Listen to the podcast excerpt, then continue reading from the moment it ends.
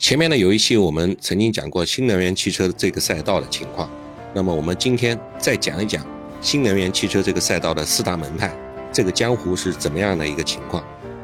一年前，中国新造车这个赛道最活跃的公司有十二家，三家央企，他们是一汽、东风、长安；三家地方国企是上汽、广汽和北汽；三家传统民企是吉利、长城、比亚迪；三家造车新势力是理想、蔚来、小鹏。按照美团王兴的说法，这四乘三，十二家企业将角逐新能源汽车行业的下两轮竞赛。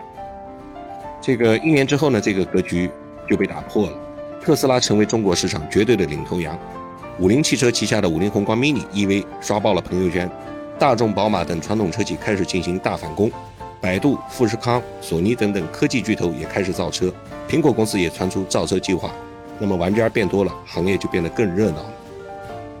另外的一个变化是中国成为全球最重要的电动汽车市场，大大小小的玩家都在争夺中国市场，试图在这里一决高下。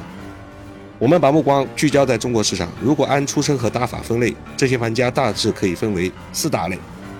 第一类，特斯拉这家公司独树一帜，自成一派；第二类是所谓的造车新势力，理想、蔚来、小鹏、威马等等；第三类是传统的车企。中资的有一汽、二 G、长城、比亚迪；外资的有大众、丰田等等。第四大类是科技巨头，是百度、阿里、索尼、苹果等等科技企业。这四大门派各有特色，基因不同，打法不同，风格也不同。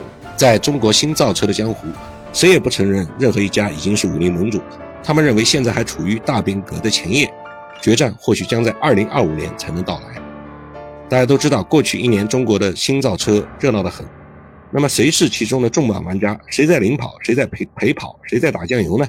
行业的格局又会如何的演变呢？我们就来好好的看一看。有江湖就会有传说。如果将中国的新造车市场比作一个江湖，那么特斯拉就是那个传说。特斯拉从成立到现在，一共卖了一百多万辆车，市值是八千亿美金，它是全球市值最高的车企，正好约等于第二名到第九名的市值的总和。中国市场对特斯拉的重要性与日俱增。二零一八年以前，特斯拉的车主要是在美国卖，一开始走的是高端路线，价格都是几十万、上百万。二零一八年，特斯拉与上海市达成合作，它的零部件国产化了以后，Model 3直接把价格降降到了二十万的档次，从此打开了大众的市场，大众的市场，平民的市场。另外呢，特斯拉的 Model Y 也已经开始国产化，上来就直接降价十六万，现在已经开始交付，今年的销量又要爆炸了。所以对中国市场而言，特斯拉是个异类。它是一条鲶鱼，是先驱，它自成一派。以理想、蔚来、小鹏为代表的造车新势力，在过去的一年也是赚足了风头。蔚来月交付量超过七千辆，年交付量超过四万辆，都创下了历史新高，股价更是涨了十几倍，市值超过了奔驰、宝马、通用和福特。理想和小鹏都是在去年在美股上市。融了足够多的美金，销量也创了纪录，坐稳了新造车的第二阵营。这三家公司之所以被称为新势力，是因为他们的创始人以前是做互联网的，从来没有造过车。在过去的一百年里，全世界的汽车工业都是大众、通用、福特、丰田这些传统车企巨头的天下，他们掌控着发动机、变速箱等等核心技术，瓜分了全球市场。创业公司是没有任何机会的。但是在电动车的时代，这一切都被颠覆了。过去铁板一块的江湖格局也被撕开了一道道的裂缝。做互联网的这帮人以造车新势力的形象跑了出来。新势力虽然年轻，但是狼性和战斗力十足，在电动车赛道具备先发优势。它是最具有活力的一派势力。传统车企是内燃机造车时代的既得利益者，但现在变成了电动车时代的防守者。他们属于体量很大、实力很强，但是动作很慢的玩家。在汽车从油车向电车过渡的过程中间，因为路径的依赖，他们的转型非常艰难，在电动车的布局上慢了几拍，正处在关键的转型期。这一次转型的成效将决定他们是否会被时代所抛弃。比如说，德系的大众、日系的丰田，他们是油车时代的车企巨头，在传统车企中间，他们算是比较早看到电动汽车转型趋势的。也是很早就开始布局了，但是相比造车新势力的风生水起，他们至今仍然没有拿出特别爆款的电动车产品，油车依然是他们的基本盘。我们中国国内的传统车企，不论是国资还是传统民企，也都在积极转型。央企中的一汽、东风、长安，地方国企中的上汽、广汽、北汽，都转型速度很快，综合实力很强，属于那种有靠山、有资源还有钱的玩家。传统民企中的比亚迪、长城、吉利是非常市场化的，而且嗅觉非常灵敏的类型。比亚迪早在十年前就开始做新能源，属于国内的先驱，而且它还有电池板块的支撑。目前在中国车企中间市值第一。长城旗下的欧拉系列车型在下沉市场也卖得很好。传统车企这一块动作是慢了点，但是正在开启大反攻，实力也不容小觑。最新成建制的一派是科技巨头，目前已经明确进军新造车赛道的科技公司有百度、阿里、华为、富士康、索尼。其中，百度和索尼是造整车，富士康是提供代工，华为是提供技术服务。另外，苹果和小米也传出要造车。科技巨头有技术、有资金、有成熟的互联网产品开发流程，跟智能汽车的资源匹配度很高。随着电动车的市场教育程度不断提高，业务模型越来越成熟，科技巨头纷纷下场要分一杯羹。过去五年属于新造车的上半场，跑出了特斯拉和中国造车的新势力。现在传统车企和科技巨头又开始奋力赶上，四大派势力共同角逐下一轮。造车呢不像卖煎饼，不是铺开摊子就能干。按照李斌的说法。李斌是未来的董事长。新创企业要造车，至少需要两百亿以上的资金准备。所以造车的这第一步就是得有钱。传统车企资金雄厚，科技巨头账上趴着几十亿、上百亿的资金。特斯拉也已经度过了早期缺钱的阶段。所以过去几年受资金困扰最大的是中国的造车新势力们。未来背后的资本阵容最为强大，这个得益于李斌过去的成功的创业经历和他在资本圈的号召力。未来在成立的早期就拿到了腾讯、高瓴、红杉、淡马锡、华平这些顶级投资机构的资金，还有马化腾、刘强东、雷军这些大佬为他站台。现在，即便是经过了多轮的增发，腾讯依然还是未来的第二大股东，投票权仅仅次于李斌。所以从股权结构上来说，未来最大的金主依然是腾讯。理想最初选择的是低速电动车赛道，它的第一个项目是失败了。之后才切换到中大型的 SUV 的增程式路线，并且推出了现在卖得很火爆的理想 ONE。后来美团的王兴力挺理想，多次在公开场合鼓吹理想。在理想上市前，美团和王兴个人持续加码投资，成为了理想的第二大股东，仅次于理想本人。所以理想在 BAT 之外跟美团走得最近。小鹏背后的最大的金主则是阿里。何小鹏早年创办了 UC，后来被阿里收购了。何小鹏加入了阿里。二零一七年，何小鹏任小鹏董事长之后，阿里开始投资小鹏，并在小鹏 I P 的时候 IPO 的时候大笔认购，成为第二大股东。威马呢，则是站在百度的阵营。百度从二零一七年开始投资威马，随后威马每轮融资，百度几乎都会参与，成为了威马最大的外部投资机构的股东。百度和腾讯在早期是同时投资了蔚来和威马，后来出现了分化。二零一七年底。蔚来和威马融资的时候，腾讯领投了蔚来，百度则领投了威马。自此呢，阵营开始分化形成。这四家最头部的造车新势力，在分别接受了腾讯、阿里、美团、百度的投资后，因为资金来源不同，形成了不同的阵营。资金呢，还只是第一步，造车这件事情还得有靠山，靠山就是政府。新造车行业的这个有一个投资人比较有名的投资人叫宋雷，他曾经说。汽车是一个高度的业务导向型、资源导向型的行业。一方面，它高度市场化，但同时又离不开地方的政府，它需要地方政府协同去管理推进。脱离政府，你就会很难做。所以，我们就会发现，新造车四大势力的所有玩家几乎都跟某一个或多个地方政府有紧密的关联。特斯拉是上海，特斯拉跟上海绑定之后，从拿地到建厂，政策一路开绿灯，从而在中国的市场站稳了脚跟。蔚来一开始也是上海，但是在未来上海建厂的计划搁浅之后，蔚来则拿到了合肥市政府的投资，把未来中国的总部放到合肥，从而跟合肥绑定。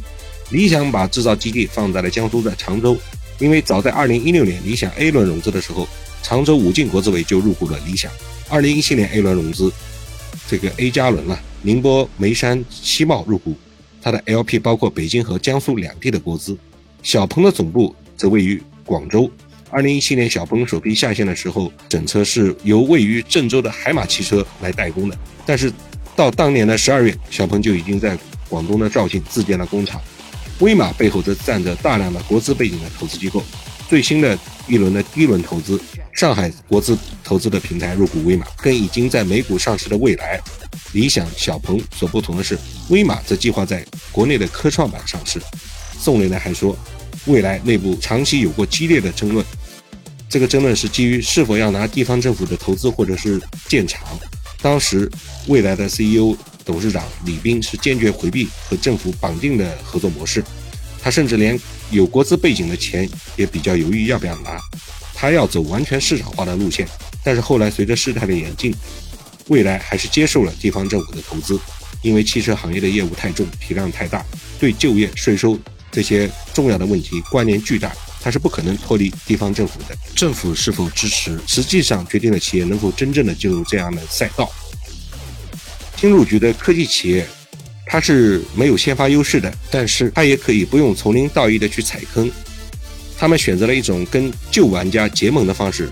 来进入这个行业，华为加长安、百度加吉利、阿里加上汽、富士康加拜腾，这是目前最活跃的几大科技巨头在入局新造车的时候选择的结盟对象。大致的路径都是科技巨头加上传统巨头的车企。另外，传出要造车消息的苹果公司合作的对象可能是现代或者是起亚。现在最新的消息是，起亚的这个可能性更大。新造车江湖存在着阵营之分，也有路线之争。最典型的是纯电和增程这两条路线的争论。特斯拉、蔚来、小鹏走的都是纯电动的路线，直接从油车一步到位的过渡到电车；而理想则选择了一条折中的方案，用增程系统保留汽油的使用，但同时兼顾电动车的驾驶体验。这导致的最直接后果是，电动车在全国都能上绿牌，但是理想的车却在北京上不了绿牌。被北京市政府视为是燃油车进行对待，这背后的差异是在于企业判断电动车替代燃油车要多长时间，也就也就是电动车的渗透速度有多快。激进的玩家选择一步到位，保守的玩家则缓慢过渡。但是汽车电动化是大势所趋，投资人呢往往都是偏激进，他们投的是未来的预期。所以理想2020年的销量虽然超过了小鹏，但是市值却不如采用。纯电路线的小鹏来得高，传统车企呢，大部分都会选择过渡的路线，很多传统车企都有插电混合的车型，既能充分利用他们在油车时代的积累的技术，又能赶上电动车的时间窗口。但是随着特斯拉和造车新势力把纯电路路线越跑越畅通，把市场教育进行的越来越强化，传统车企也在纷纷的推出更多的纯电动车型。在具体的打法和策略上面，各个玩家也各有差异。特斯拉是新造车里边产品、技术、营销的集大成者，而且是从高端市场降维打击到大众市场。尤其是特斯拉在国产化之后，价格一降再降，被他们的老车主吐槽为是割韭菜。有人说特斯拉要做新造车里边的福特，它的使命是推动电动汽车的普及，起到的是行业先驱教育市场的作用。我觉得有这个趋势。中国的新势力们，他们知道在技术上拼不过特斯拉，于是就开始搞差异化竞争。从产品形态上，蔚来、理想、小鹏早期无一例外的都推出了 SUV 车型，这更符合中国的国情，也避免了跟特斯拉直接竞争。大家都知道，特斯拉一开始推出的车型都是高端的汽车、轿车类型，蔚来走的也是高端路线，它号称对标的是 BBA，就是奔驰、宝马、奥迪。蔚来最差异的特征是用户的服务。未来的车主是新势力中间忠诚度最高的，很多车主自发帮未来卖车，而未来也自称为用户型的企业。理想呢最擅长打磨产品，Star VC 的总裁韦卫认为理想就是这个，呃，理想汽车的董事长叫理想，是互联网行业里面最懂车的一个人，他是一个超级的产品经理。时至今日，理想仍然只有一款车，但是它创造了新造车企业中间首款车型。最快交付一万辆的记录，小鹏呢最重视技术的投入，是国内造车新势力中间最像特斯拉的一家。相比起特斯拉，特斯拉更注重自动驾驶能力，而小鹏的追求则是智能化的操作系统。在应用层面上面，小鹏的表现更为突出。